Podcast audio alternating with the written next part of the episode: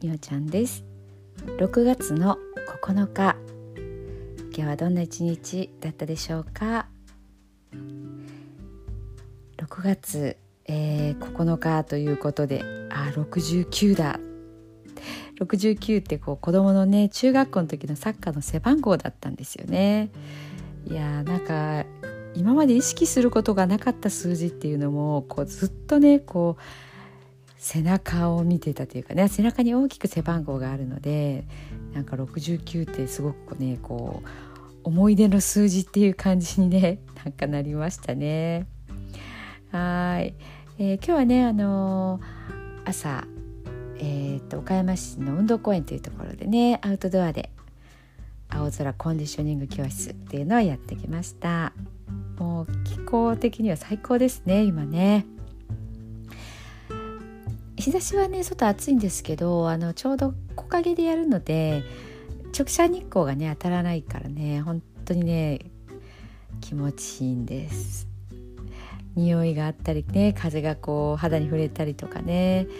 いや本当にねもう外って最高だなと思いますね。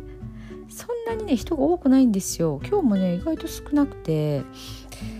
なんかこう贅沢な気分になりましたね。まあ自然のエネルギーでねエネルギーチャージしたり癒しが進んだりとか。いやもう自然の力ってねもういくらうまいレッスンをしてもねかなわないなっていうふうにね思いましたね。はい。で今日はねそれが終わってから帰ってすぐちょっとズームでねあのー、まあ結局おしゃべりになってしまったんですけど。えっとお話をまあちょっとしたっていうところでね共通点がねお手当だったんです。で私は今ちょっとまたお手当っていうのをね再開しようと思ってるんですけどあの、まあ、お手当ってこううん簡単に言うとこうエネルギーワークみたいな感じになるんですよね。で、えー、っと私が思う私がやるお手当っていうのは私が治してあげるとか私が癒してあげるとか、えー、私がどうにかしてあげるっていうのではないんですよね。えー、っと私はその人に触れてるんですけど、まあ、私というこう媒体を通して相手の方のうん自然治癒力を上げたりとか調整力っていうところですよね。私はこうただただこうなんか充電器みたいなコンセントにつながれたスマホだったらスマホの充電器みたいなそんな感じなんですけどえーと、それをねこうまあ何年かこう体感覚的に練習してきてたっていうのがあるのでまあそのお手当て的にただうんと当てるだけではなくてちょっとこうなんだろう幹部というかね、まあ、そういったところをこう探ってっていうようなことをするんですけど今日午後ねあのお話しした人のはねもう、まあ、お手当というかもう完全に病気のなんていうか病気を治すっていう感じだったんですよね。あのそういうことができる人って、まあ、私も聞いたことがあるんですけどなんかその、まあ、同じ人ではないと思うんですけどその方のところになんか合気道を習いに行ってたって言われてたんですけど、えーとまあ、気ですよねその辺りっていうところを使ってもうその相手の人のこうなんでしょう免疫力っていうかそこも爆上げするんだと思うんですよもう一瞬で。でね私も聞いたことがある人はもう本当にまあ治療家さんですよね。看板とか出さない。けどもやっぱり噂を聞きつけて全国から来る。で全国から来るもんだからものすごい人でもう診察室に入れないぐらいこうずっとこう待ってるんですよね。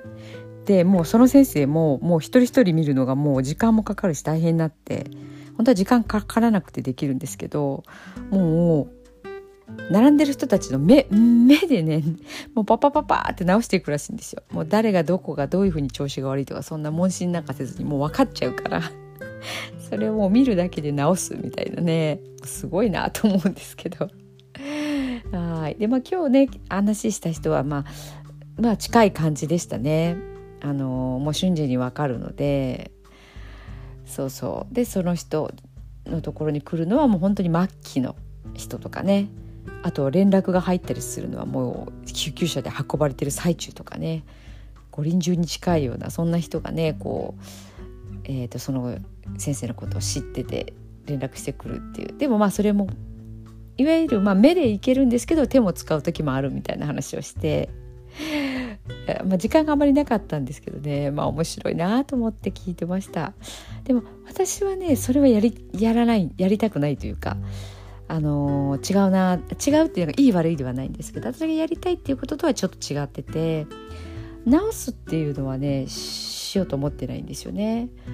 あの病気とか怪我ってねその人のプレゼントだと思ってる節があるのでそこで得る気づきっていうのが本当に生涯にわたって宝になるだろうなって思うんですよね。それは自分自身が病気したり怪我したりっていう時も経験してますし、まあ、やっぱりねそういう大病した人なんて本当にあのその時は大変ですけど、まあ、その方とかその方家族を含めてやっぱりねあの学ぶこととか経験することって本当に貴重だったり人格が変わるぐらいね あのショッキングな出来事だったりとかしてやっぱりそこにすごく学びがあると思うのでそこをねこう邪魔しちゃいけないっていうおこがましいって言ったらいいんですかね。ちょっとそういう考えがあるのでこう、まあ、もしかしたらよくはなるかもしよくはというかうんどうでしょうね、まあ、そんな病気が治りましたなんてことは私も意識もしてないしそういう思いでやってないのであの相手の方がねそういうふうに変わったかどうかっていうのは私も知らないんですけどそうなんですよ。だからまたねちょっとその方とねもうちょっとねその辺の話も聞いてみたいなと思いますね。あの聞いてみて自分とどういうところが違うのかとか、うんとまあ、その方はね自分がそのスキルが、まあ、ないわけではないけどそれを特に仕事にしたりとか今してたりはしないのでまあなんかあのどどういう感覚かとか体感覚なんですよね。やっぱこう丹田の感じとかね体のこうなんだろうこうビリビリする感じとかね。やっぱあるので、まあ、その辺の話をまたねちょっと聞いてみたいなと思いましたはいでね今日もちょっとそんな話をあの午前中のね青空教室の時にちらっとしててあの、まあ、またちょっと準備整ったらあのやってみたいと思うんで興味あったらみたいな話をしてたら 後でメールが来てね私もあのお触りやりやってあの受けてみたいですって書いてあったんですよね。お触りって。おかしくないですか？もう。ちょっとね私本当に笑っちゃって。いやもうなんかでもちょっとお触りもいいなと思って。もうねもう最高です。もう本当にね今日もそのお触りがね頭にこぶりついて離れないんですよね。今日のお触りでね私もちょっとまた何かこういい方にねあのいけたらいいなと思ってます。はい。ではね、えー、今日の寝る前のノリと読んでいきたいと思います。えー、今日私もね自然の中でちょっとこうエネルギーチャージしてきましたのでねそんな状態で読んでいきたいと思います。今日あなたはあなたを生き切った。ポジティブなあなたを表現したならポジティブなあなたを生き切ったということ。ネガティブなあなたを表現したならネガティブなあなたを生き切ったということ。今日あなたはあなたを生き切った。明日からのあなたの人生は寝る前のあなたの素晴らしいイメージから想像される。あなたが本当に生きたかった人生は今この瞬間の眠りから始まる。あなたには無限の可能性がある。あなたには無限の才能がある。あなたはまだまだこんなものではない。あなたには目覚めることを待っている遺伝子がたくさんある。もし今日あなたの現実において自分はダメだと思うような出来事が起こったとしても嘆く必要はない。それはあなたがダメなのではなくあなたに素晴らしい部分が見えていなかったというだけだから。もし今日あなたの現実において自分は才能がないと思うような出来事が起こったとしても嘆く必要はない。それは才能がないのではなくまだ才能が開花していないだけなのだから。今日悔やむ必要はない。今日起こったことは起こる予定だっただけのことだから。もし今日あなたの一日が素晴らしい一日だったなら明日はさらに素晴らしい一日になる。もし今日あなたの一日が誇らしい一日だったなら明日はさらに誇らしい自分に気づく一日になる。あなたはまだまだこんなものではない。明日のあなたはこんなものではない。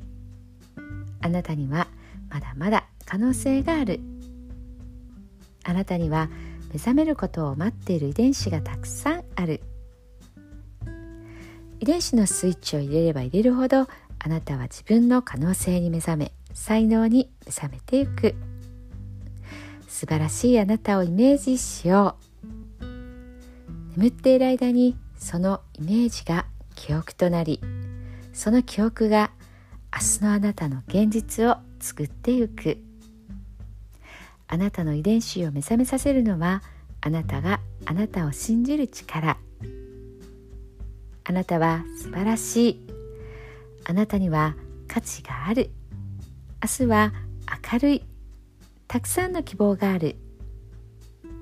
あなたの一呼吸一呼吸があなたを癒しあなたは黄金の光に包まれ眠っている間にあなたのエネルギーを浄化し整える。今日あなたはあなたを生き切った。明日からのあなたの人生は寝る前のあなたの素晴らしいイメージから想像される。そしてあなたはあなたが本当に生きたかった人生を始めてゆく。桑名正則さんの寝る前の祝詞でした。それではおやすみなさい。